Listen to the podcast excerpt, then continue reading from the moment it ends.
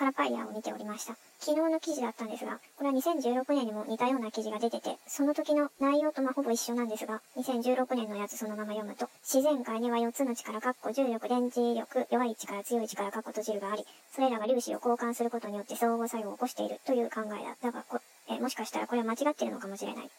4つの力とは違う新しい別の力を発見した可能性について言うとる。ハンガリー科学アカデミーの科学者が見つけたそうです。もともと違う目的があって、もともとはダークマターの候補と考えられる粒子、宇宙の約85%構成する粒子を見つけたかったそうなんですけど、違うものを見つけたかもって。エネルギー保存の法則によりますと、法則知らないんですが、従来考えられていたものだと光のエネルギー増大すると角度、と、その電子と陽子の放射性崩壊の時の角度が狭まるって考えられてたそうなんですけど、この実験だと発見されたのが全然違う、むしろ広がっているという予想外の展開で、140度っていう角度で分裂する電子と陽子が見つかった。2015年の時はベリリウム8同位体で発見されて、今回はヘリウム原、ヘリウム原子の放射性崩壊で、えー、今度は115度っていうこれまでの物理学は説明不能な角度で分裂って書いてあります。これはただごとではないって書いてあります。いやー、なんかもうベストオブ、ベストオブ無理すぎだな。無理無理すぎ。全然わからない。いやー、科学者すごいな。いやー、そもそもあれなのかな重重力、うん、そもそも4つの力って本当にあんのかなここの世界をホログラムとして仮想空間として捉える方もおられるようで、そうなると重力はないものなのかも、最初からっていう、ようわからんことになりますが。で、ブラックホールにここの仮想空間の情報が全部、え、なんか保存されとるとか、ブラックホール。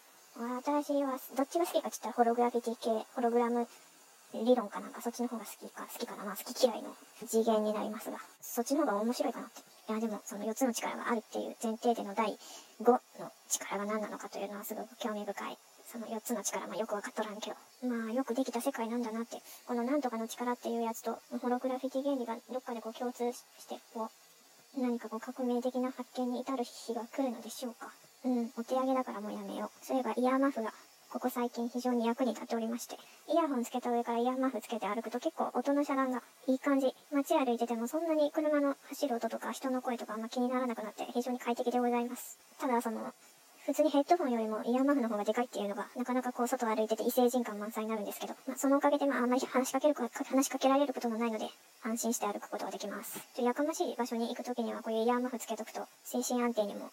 役立ちます。これは良いものをゲットしました。しかし、夏場を考えると結構きついかも。耳元がめちゃ蒸れそうなので、これはちょっと夏場は考え物なので、夏は場所を選んでっていうことかな。